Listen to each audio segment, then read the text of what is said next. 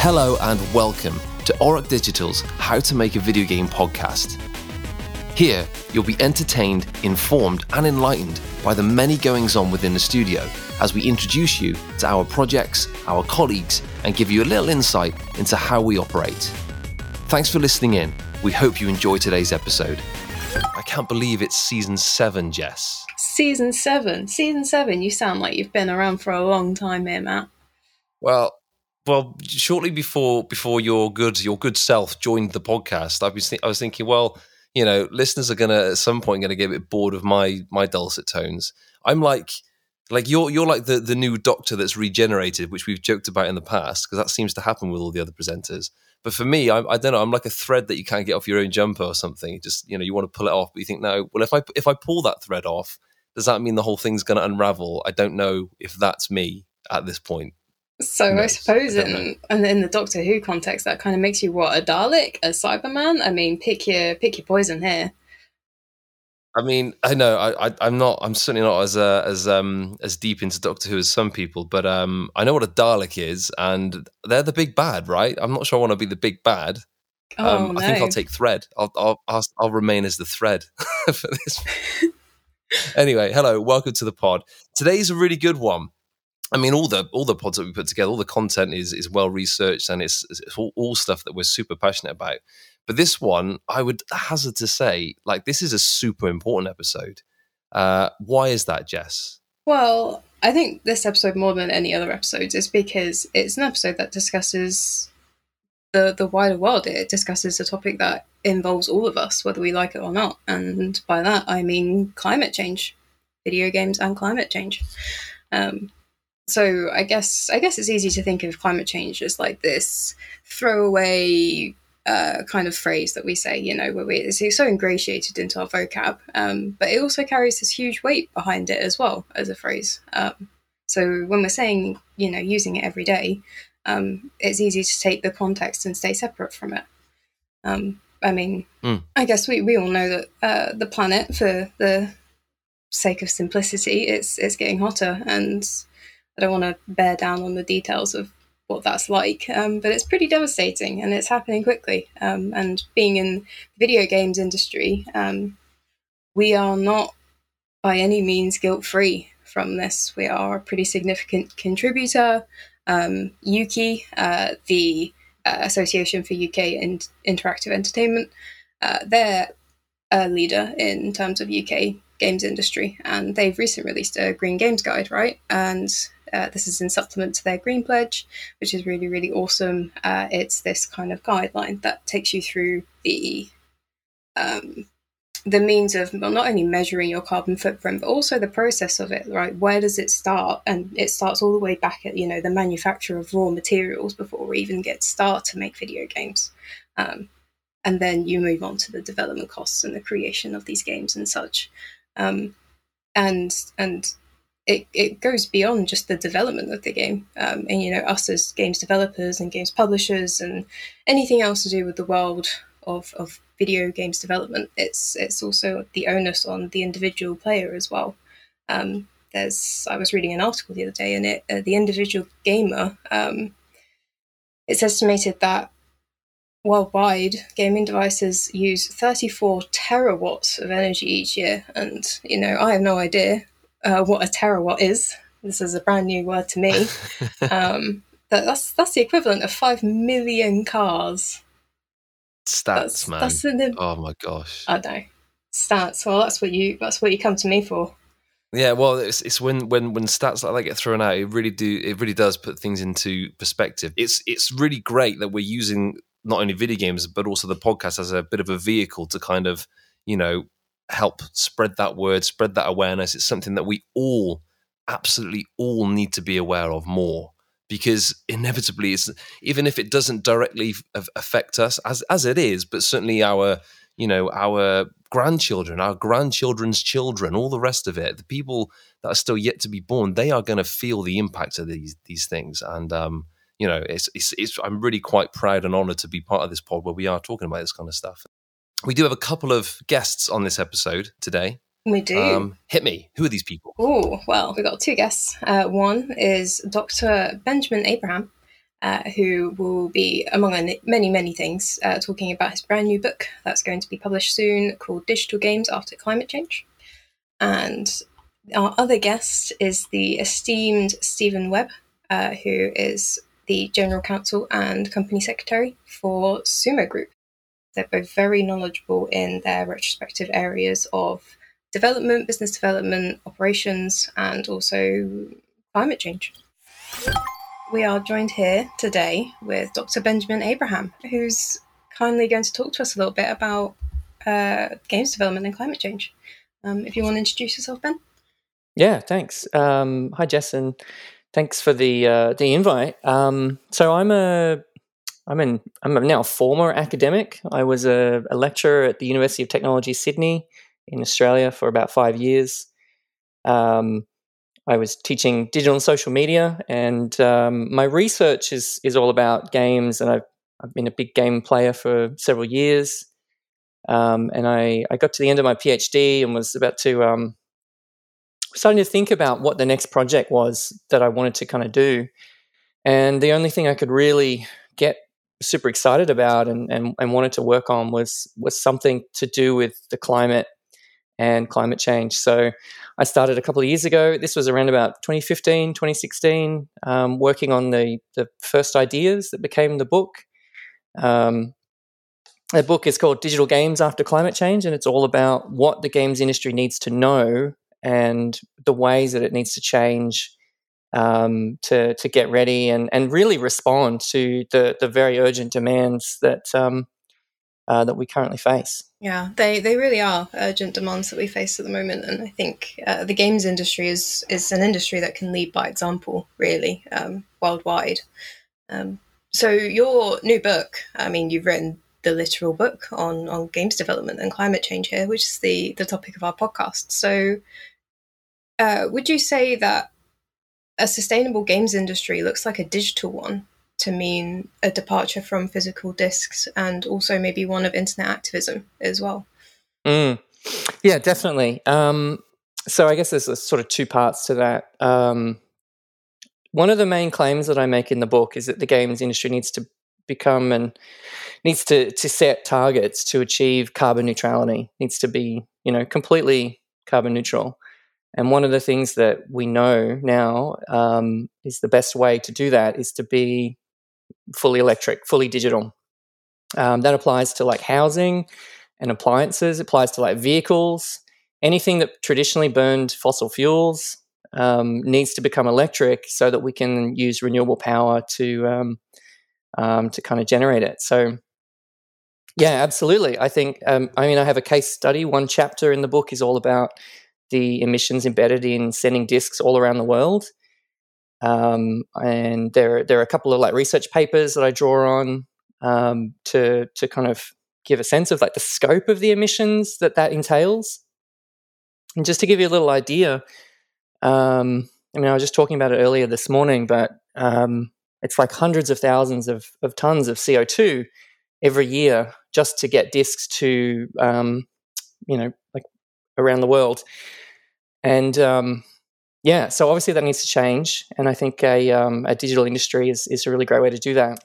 So the games industry has a real social conscience, I think, and we've seen that over the past several years, like the whole time I guess I've been involved in it. Um, there have been more and more signs that game developers are interested in social issues like equality, um, social justice, racial justice, gender equality, um, and a whole range of other kind of issues um, related to that. And I think climate justice is the next one. And I'm I'm really encouraged actually over the last like year to two years. I've been seeing a lot more developers like yourselves get interested in what it takes um, to to be carbon neutral and and to be a positive force in the world of the climate.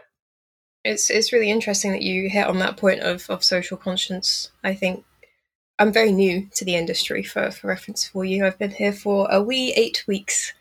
Uh, oh, wow. But yes, um, but I think social conscience wise, I feel quite secure in knowing that this industry yes, it definitely has a lot of setbacks and a lot of areas to improve on. And I'm not ever going to negate those or argue against them because I think they should be uh, called upon. But I also think it seems to be one of the more genuine industries in terms of working towards these these justices and these you know climate activist Mm, spaces, mm. um, especially in terms of LGBTQ rights and climate rights. Um, there does seem to be genuine change, uh, like our very own sumo group as well, who recently acquisitioned us. They're trying to go one step ahead and be carbon neutral by 2025, which is, Yeah, is right. Good. Are Um, they are they part of the Playing for the Planet Alliance? Yeah, They are. They are indeed. yeah, um, nice. Yeah. So it's it's nice to be part of a company as well, whilst working in the industry that is is actively supporting what it is they preach.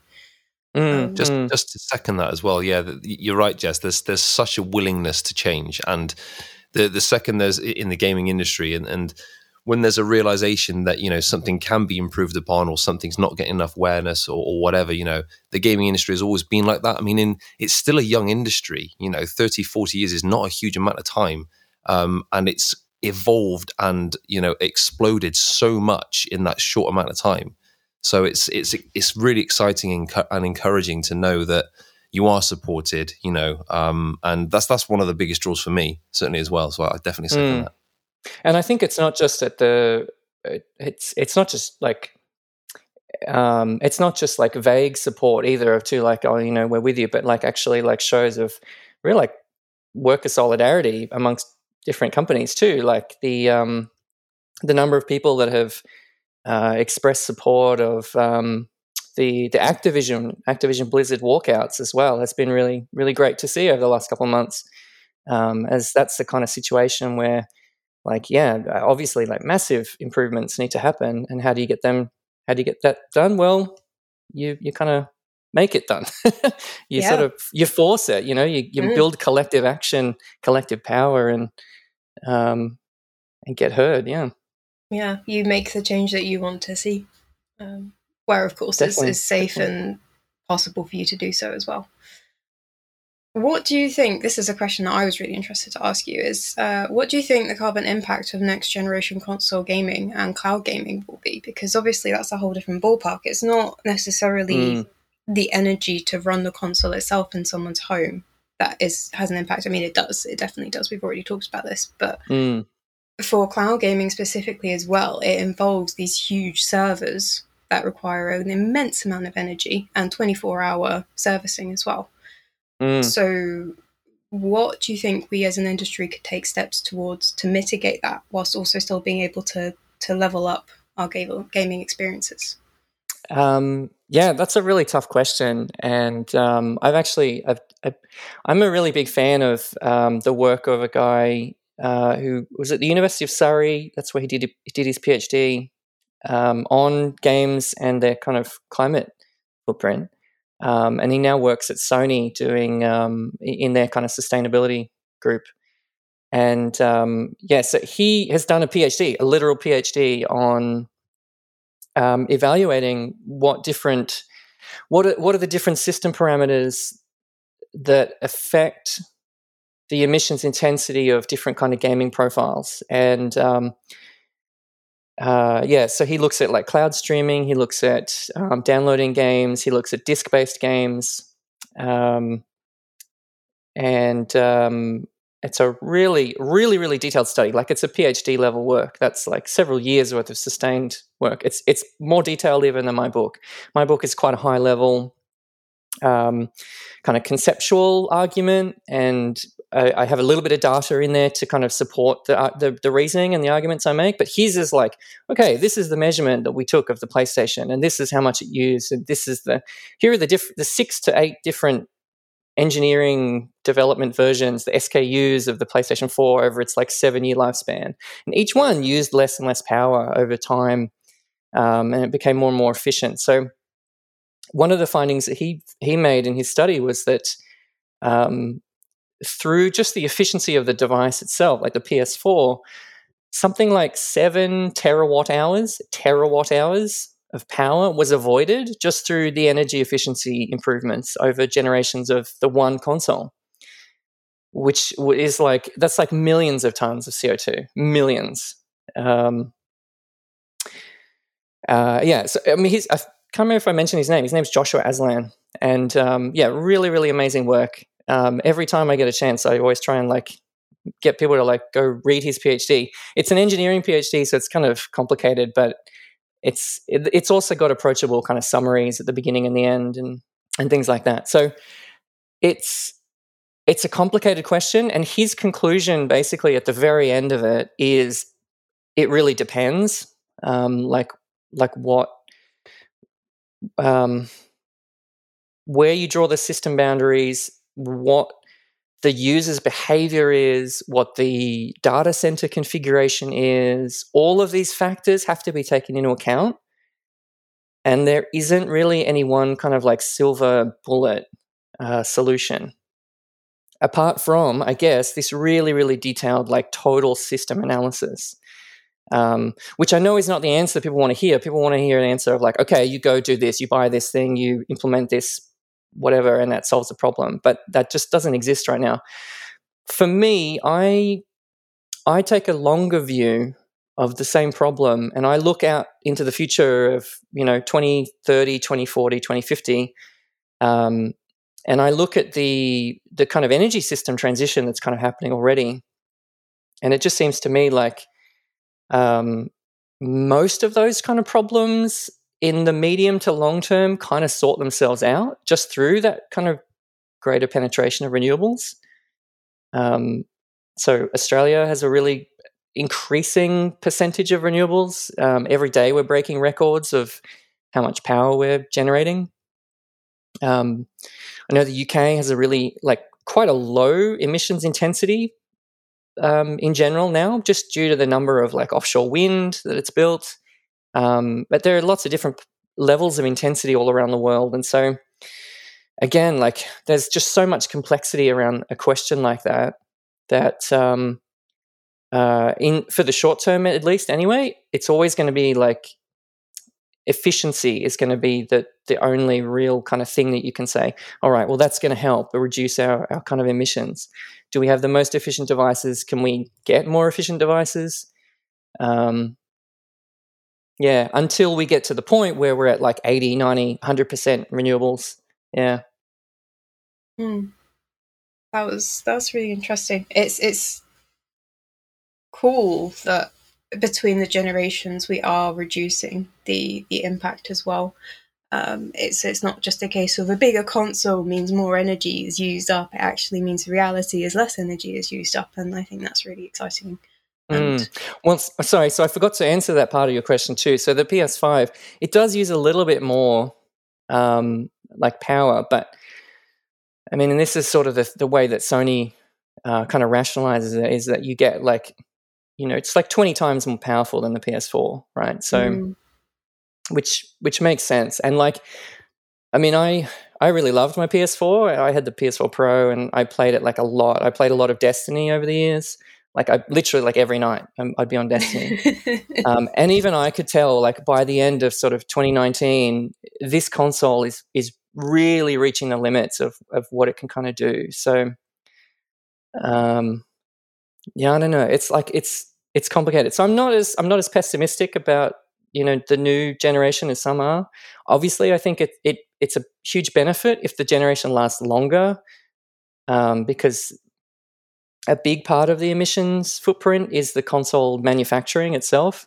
I think um, again, Joshua Aslan found about 50 kilograms of CO2 is what it took to produce one PS4. Um, just one. Just one, yeah. Uh, so you can multiply that by the number of PS4s out there, and you you get a rough sense of the the kind of footprint uh, that we're talking about. We're talking about millions of tons of, of CO two. So so what we can do to to like keep those in service, I suppose, um, will kind of help in a way as well. Yeah, I think there's a lot of there's a lot of scope for us to improve. I wanted to ask you very quickly about the survey that you conducted or are conducting with the University of Technology in Sydney. Uh, would you be able to talk a little bit about the data you've collected or are collecting here? Mm. So, so that survey was um, I put that out at the start of 2020, And um, what I wanted to get from it was a sense of what energy intensity is involved in in making a game. And um, to do that, I just asked people to tell me how much power their particular office or wherever they work um, was using, and like what what was the amount on their power bill. And um, I got some interesting data from that, and uh, I, like I didn't quite get as many people as I wanted. I got maybe about thirty responses um, over the, the, couple of months that I sort of promoted it. Um, but it gave me a, a, enough of an indication to be able to to combine that with some other data from um, the corporate social responsibility reports, which are the sort of like environmental reporting documents that um, large corporations are, are, increasingly producing as part of like being a, a responsible social uh, actor. Um, and so a lot of those have emissions figures in them as well. And uh, and together, I, I sort of built up a bit of a picture of what kind of intensity um, is involved in, in just making games. Uh, so I, I, came up with a, a range of, of figures and a, and a, sort of per employee basis. Um, so the the typical profile of most game studios, it seems to me from the data I gathered, was that somewhere between one and five tons of CO two is emitted per year per employee. So yeah, wow. so so you can multiply that by the number of um, game developers in the world, which I roughly put at about somewhere like very conservatively at, the, at a minimum. There's five hundred thousand.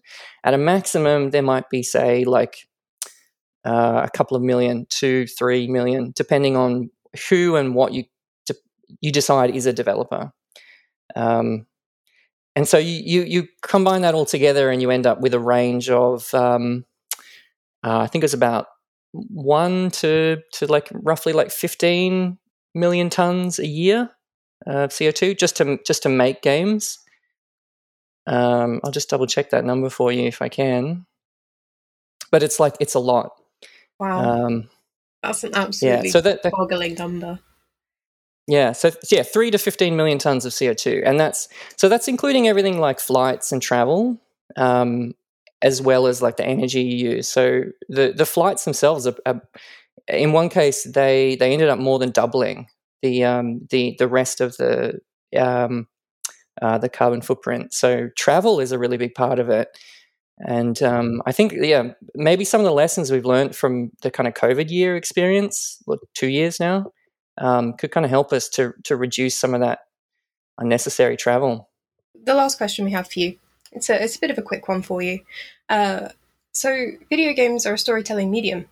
Uh, off the top of your head, do you think there are any games that are exemplary at navigating a story around climate change, leaving us with a sense of purpose or desire for change? Any that inspire you? From from a story perspective, um, there aren't too many that I get really excited by. Um, I I kind of feel um, like one of one of the arguments that I have made in the past is that, and, and I make this in the book as well, is that the the climate crisis is a it's climate change is such an ideological issue that um, for many people, like we've already decided, you know, what we think about it, and um, and so, like I I I all for like climate storytelling by all means like like do that sort of thing. Um, some of my favorite books are like climate fiction like um, uh, kim stanley robinson's work is is fantastic i really liked um, paolo bacigalupi i'm totally mispronouncing his last name but his book the water knife which is about like far future um, water struggles in the western us um, uh, yeah, like it's really, really interesting space for kind of exploration. But um, yeah, there's none that I'm really, really like. I, have been too excited by um, so far. I've been more interested in like the almost the aesthetic dimension of of kind of some games that that present like just a really appealing vibe in a way, like a beautiful world to inhabit. Um, like even things like Breath of the Wild, the the Zelda game on Switch, has got this this really beautiful vibe. It's really nice to kind of be in there. I mean, that's not really a climate change narrative, but it is sort of like a post-apocalyptic sort of one. It's like, um, and there's definitely like overlap between those two those two sort of genres. Like, there's there's heaps of climate, sorry, heaps of post-apocalyptic games, um, but the uh, the climate ones seem to, yeah, I don't know. I haven't I haven't really been taken by too many of them yet. You're right. It's, it's difficult. I mean, and, and, I'm glad that you, you um, touched on post-apocalyptic, because you're right. There's just a plethora of those those types of games.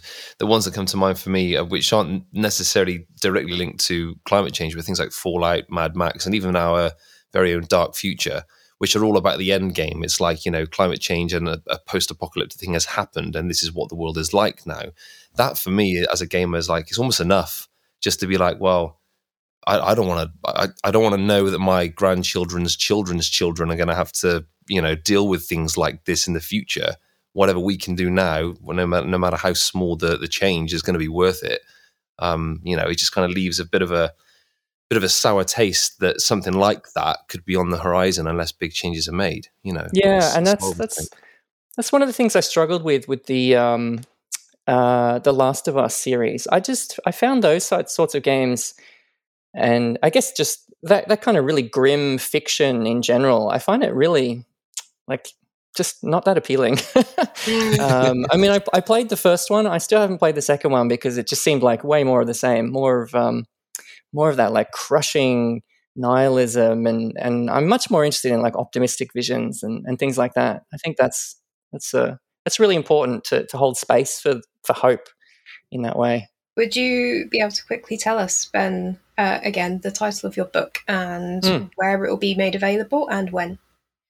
Yeah, so the book is called Digital Games After Climate Change, and it should be out in around about um, around about April, I think, in the new year.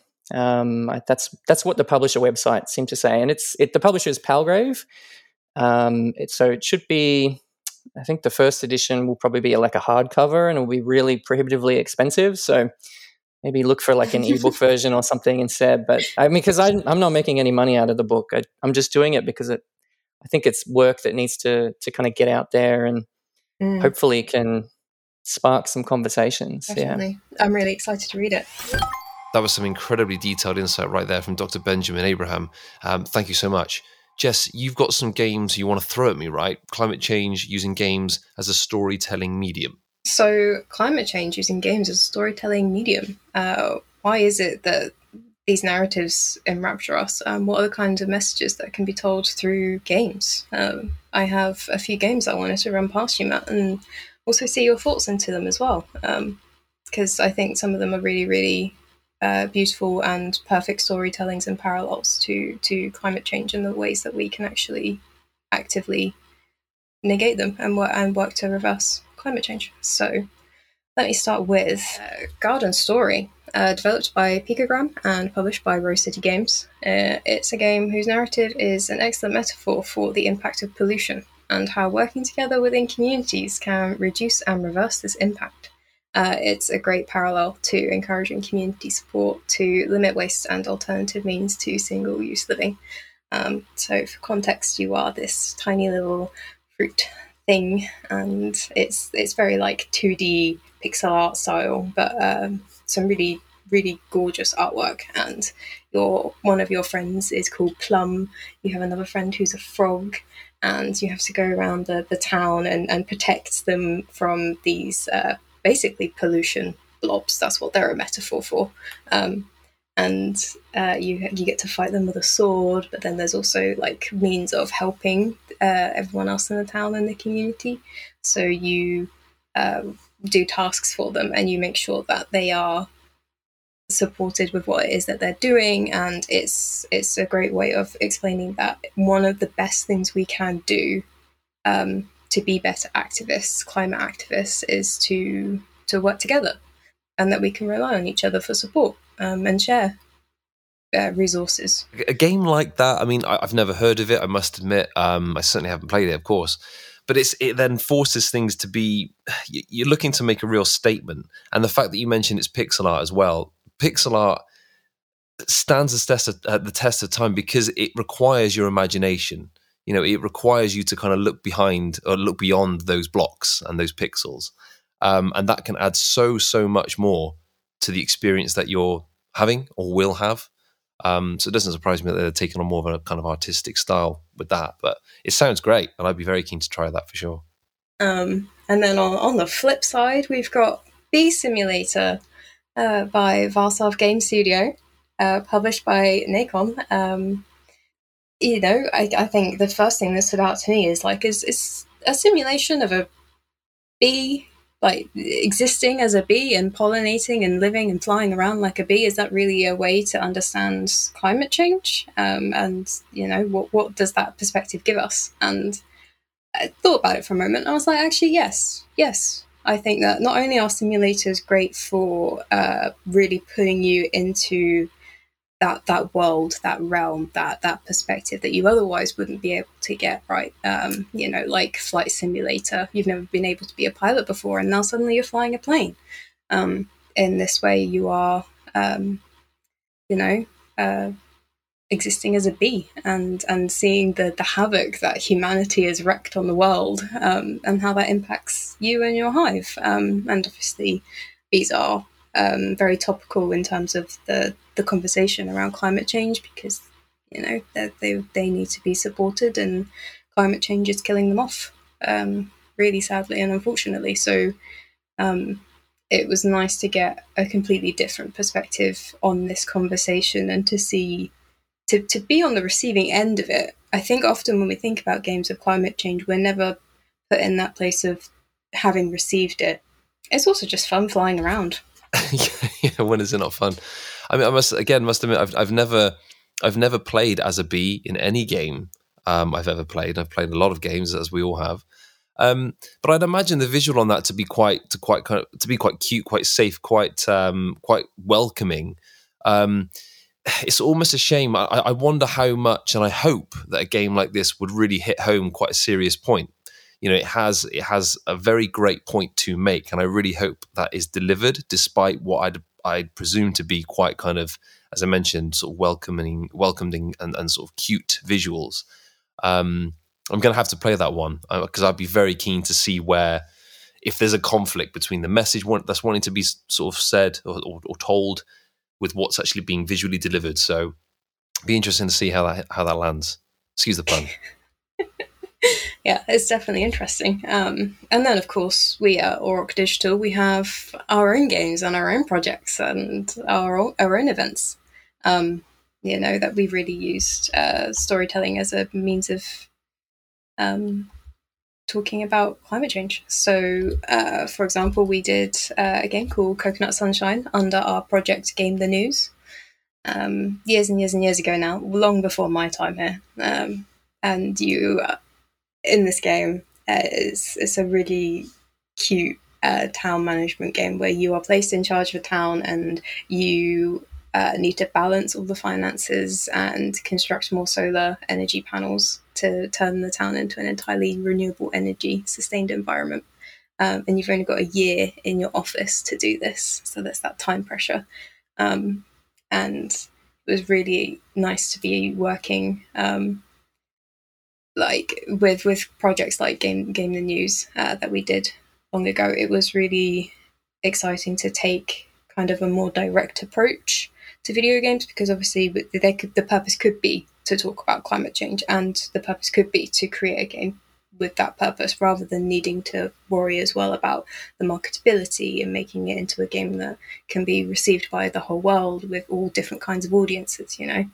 Um, so I guess it's it's a question of like you know where do we where do we see that in real life? Like we can see we've got uh, the government are putting up a couple of initiatives in the UK that I've seen for homeowners, um, where they'll support you in getting renewable energy resources like solar panels in your homes. Um, it, it really makes me question like surely there could be more that we we can do. We've also got Dark Future, Blood Red States, uh, released a couple of years ago, in 2019. Oh, lovely, lovely Dark Future. Um, available on Steam and Epic Game Store. We worked with the scientists at the Wellcome Trust to develop a game that emulated the, the themes and intentions of Games Workshop's original board game, but also embraced and accurately portrayed a dark future as we'd imagine it today. Um, you know, when when they made the board game in the eighties, what they imagined a dark future to be would not necessarily correlate with what we'd imagine a dark future to be because we've seen the effects of climate change and can much better model them uh, into place. So, um, working together to, to envision this future after ruthless impact of climate change, uh, setting the scene for a turn based action driving game into a desolate and sobering environment, I think uh, Dark Future is a really unique concept. Yeah, it's it's it's a unique concept for sure. In certainly in game gameplay uh, mechanics for one, and also yeah, the, the premise of it. And Dark Future kind of gives you the end game. It gives you like the answer of how things could, you know, result in themselves. It could it could end up like like that. The, the work that we did with the Wellcome Trust really brought us to like the harsh reality of a dark future that we really do face. Um, and I suppose that's it's a really nice way to ignite our drive as a studio to to tackle climate change head on so much to cover in this episode today.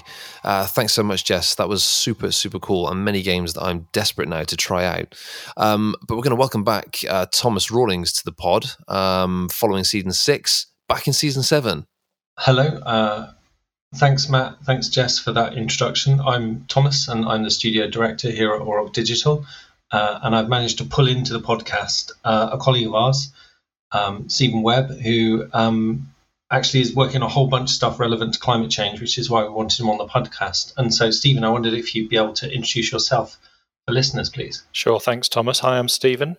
Um, my day job at Sumo is uh, is to do with legal matters, but I have a real passion about uh, what's currently called ESG, environment, social, and governance issues. It's something I've been involved in uh, for many years, and uh, hence the interest, as you said, Thomas, on Sumo's net zero pledge. So, could you tell us a little bit about why Sumo has a net zero pledge? I mean, why, why have we gone for that?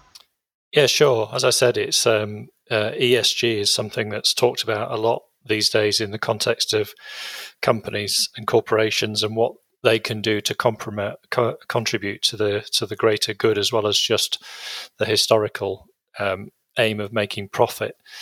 And the um, focus within Sumo Group to start with was very much on the the social aspect of ESG. Um, our people, uh, uh, recruiting them, retaining them, making them feel comfortable and happy at work is was a really key focus for Sumo, and that's where we started on our uh, ESG work. But recently, especially with um, uh, the COP26 taking place in the UK, the environment took a much more central focus too. And through the roadshows we do with all of the studios around the Sumo Group um, at the half year and full year, we were getting a lot of questions from from colleagues about what was our what were our environmental commitments. And we'd started out the year with um, a target to reduce our carbon emissions by 5%, which was, I have to say, quite a cautious and therefore not that inspiring target. Uh, listening to what colleagues were saying and looking at what was happening in, in, in the world around us made us think that we should take a much bolder step on the environment. And it was that that prompted the recent announcement um, of Sumo pledging to go carbon net zero by 2025. So, so in that that five percent cut, as I understood it, that actually there was that wasn't just like offset cut. That was actual practical. We are using less energy. Yeah, Thomas, that's that's right. Um, and um, one one of the challenges for Sumo, like lots of um, office-based businesses, is w- that we don't have any um, hugely energy consuming processes that we could redefine or, or, reconfigure in order to make a huge reduction in our carbon emissions. So, inevitably, there's going to be, if we want to get to net zero as we do, some element of, of offsetting. But that's not that's not the entirety of what we're doing. As, as you said, we also want to make real steps to reduce our emissions. And to date, we've done a number of things with that in mind as we've as we've um, moved into new studios or, or, refurbished studios, we've made sure that we're using energy efficient lighting. Um, where we can, we've switched all of our energy contracts for studios to renewable sources. Um, we've had a car sharing scheme running in in um, Sumo's first office in Sheffield for some time, and we've recently introduced across the Sumo group in the UK a scheme uh, allowing our people to uh, um, to take leases of ultra low emission vehicles at very very favourable rates. So those are kind of a, a, a selection of things that we're already doing to make real reductions in our emissions. But as I said, we're, we're never going to get to zero without um, employing offsets as part of the part of the overall. Which is solution. a good segue into another another query, and I think something you know, we the the the Auroch Digital sort of we, we've been into this issue for a while, and, and this is something I, I spent a lot of time looking at and struggling over with. To be honest, is, is you know a lot of people criticize offsets, and I've definitely seen offsets which deserve to be criticized, but I've also seen offset methods that actually strike me as they genuinely result in a net reduction in CO2 going into the atmosphere, and that's got to be a good thing. You know, how, how would you come against somebody using that as an accusation of greenwash or something like that? You know, how, how is it that it's being done that, that makes you feel, as somebody who cares about this issue, that it's a genuine change? Yeah, it's a it's a completely fair challenge, and I think if if all sumo had done as said, we'll just, in a sense, buy our way out of the problem by buying offsets, um, that that would have been a, f- a very fair challenge.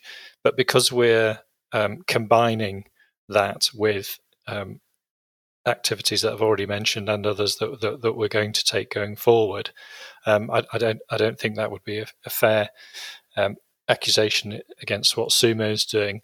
The, the other thing that I think is um, is important to mention is when we were th- we didn't just buy any old offsets, if you like. We we, we looked into um, what were the offsets we were buying um, going to achieve, and and as I think you know, the the offsets um, Sumo purchased were were to um, restore and protect the, the peatlands in the north of England, and those have been described as the, the Amazon rainforests of the UK. They, they store vast amounts of um, CO2, and it's estimated that um, the loss of those peatlands is releasing hundreds of thousands of tons of CO2 into the atmosphere each year. So I think, to your point, Thomas, um, buying offsets that go. That's great. That's really good to know. I mean, do you think, you know, you know, Auroch's a small company. Obviously, we're part of Sumo now, which is a much bigger company. Do you think that there's a kind of there's a way this can inspire other companies to take action and to kind of move on it? You know, do you do you feel that's part of it? Definitely, and I really hope so. Um, um, I, have at every every possible um, method I can have, have, flagged to to people I talk to that Sumo is doing this and offered to to talk to them and, and explain to them why we've done what we've done and how we're doing it. So I do I do hope it can inspire other companies. The other organisation that we're uh, a Sumo group um, in, in in talks with in terms of joining is something which is UN backed um, called Playing for the Planet, which has a number of it's targeted at the video games industry and a number of video game developers and publishers are already members of that organization. And that's also something we're looking into as, as part of our environmental commitments, because joining that body will help us be at the center of um, video game industry uh, initiatives in terms of benefiting the environment. That's brilliant. Thank you. And we will post um, links to the relevant topics that have come up in this in the um, in the description section of the podcast so people can follow up and find out more about what we're talking about here. Um, thank you hugely for your time, Stephen. Really appreciate it. Uh, and, and, thanks for coming on the podcast. Pleasure. Thank you. Jess, I always leave um, almost every episode that we've ever produced uh, for the pod pretty enlightened. Um, and this one has been pretty hard hitting as well. I mean, we've, we've mentioned, we've alluded to the fact that um, climate change is upon us, it's happening. Um, we all need to do something about it. We need to do our little bit. Um, and yeah, feeling incredibly enlightened after those two fantastic guests. Yeah, absolutely. I feel inspired. I feel motivated. I feel a little bit, a little bit sad, if I'm going to be honest, because you know it's a sad topic. Um, but I don't think there's anything to shy away from, and I think it only feeds my motivation to be a better climate activist and to really try and change the games industry along the right way. Um, and it makes me happy to be part of sumo group who are actively combating that and working to change it. Yeah, I mean, joining you for the outro on this, it's a for me like it's, definitely there's lots of emotions go through my head. Like I want to obviously want to do something about it. I'd kind of like a livable climate, you know, not a nice thing to have. Um, for me, the you have to overcome that inertia. Like I, I think the first ever climate protest I went to was like 20 years ago, and I didn't think 20 years later we'd still be having to have a lot of the same arguments, which unfortunately we are. But that said, I think on the horizon is some pretty amazing technologies. I think I feel that there has been uh, a more gradual than it should have been, but there's definitely been a cultural shift going on, um, which I hope will gain momentum. Uh, and, and I think it's incumbent on every part of our lives that we have to consider it because it's going to impact every part of our lives. We don't have the luxury of pretending that it isn't happening anymore. Yeah, definitely. We can't we can't feign ignorance on this topic. Um, it's. I think what's what's really sad as well is that there is still so much ignorance surrounding this whole thing. Um, I mean, it's it, it's tragic because so many people will will continue to to not kind of take stock of of of how much there is to unpack around this, uh, and everyone really does need to make that make that effort. No matter how small, anything anyone can do is going to have an impact. You know, um, and it is kind of tragic. I mean, unfortunately, I, I, think that the solutions to it are, are essentially now political. Like the technologies we need are there and being developed. The we know what the solutions we need to do as a as a as a species. I, I think it just means political will, and I think companies doing stuff are part of the political solution in the sense that they show a general cultural move to this is something we should deal with. And I think that in a way that's one of the most valuable things about a company acting on it and an individual acting on it is that it pushes the political window towards action. Because without governments acting ultimately there's only a certain distance individuals and companies can get. And that that to me is where I, I think we need you know we, we need kind of political pressure to make real change. You know and it, it's hard as a game development studio kind of poking your head above the parapet and saying this is the thing we need. But I think as a company we've never been particularly shy about wearing what we think is the right thing on our sleeves and being overt about it. And, and this is an area where, you know, I do think there is, you know, sure, there's debates about how best to solve it, but the fact that it needs solving, I don't think there's a debate.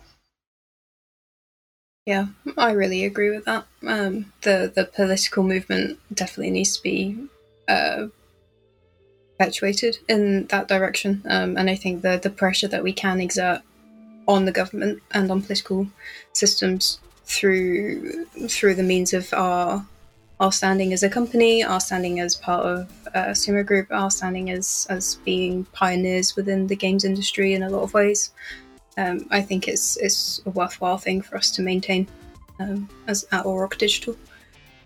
Brilliant, and that I think is a good note to end this episode. Uh, well, I, I want to say thank you to, to you, Jess, and thank you to you, Matt, for all your hard work recording the episodes and doing the the venerable hosting work. Yeah, it's been a, it's been a really good one. As I mentioned, it's been incredibly enlightening, and huge thank you to the guests uh, today, Stephen and Benjamin. And yeah, thanks guys so much for your time too. We'll see you in the next one. In the fast-paced realm of the games industry, the best way to keep up to date with everything happening at Auroch Digital is to follow us on social media. You can find us on Twitter, Instagram, Facebook using the handle at Auroch Digital. And we're on LinkedIn too as Auroch Digital Limited. We also encourage you to sign up to our mailing list to receive regular newsletters that go into more detail about our projects and to join our community Discord, who are the first to hear our updates. You can subscribe to the mailing list and join the Discord on our website, aurochdigital.com.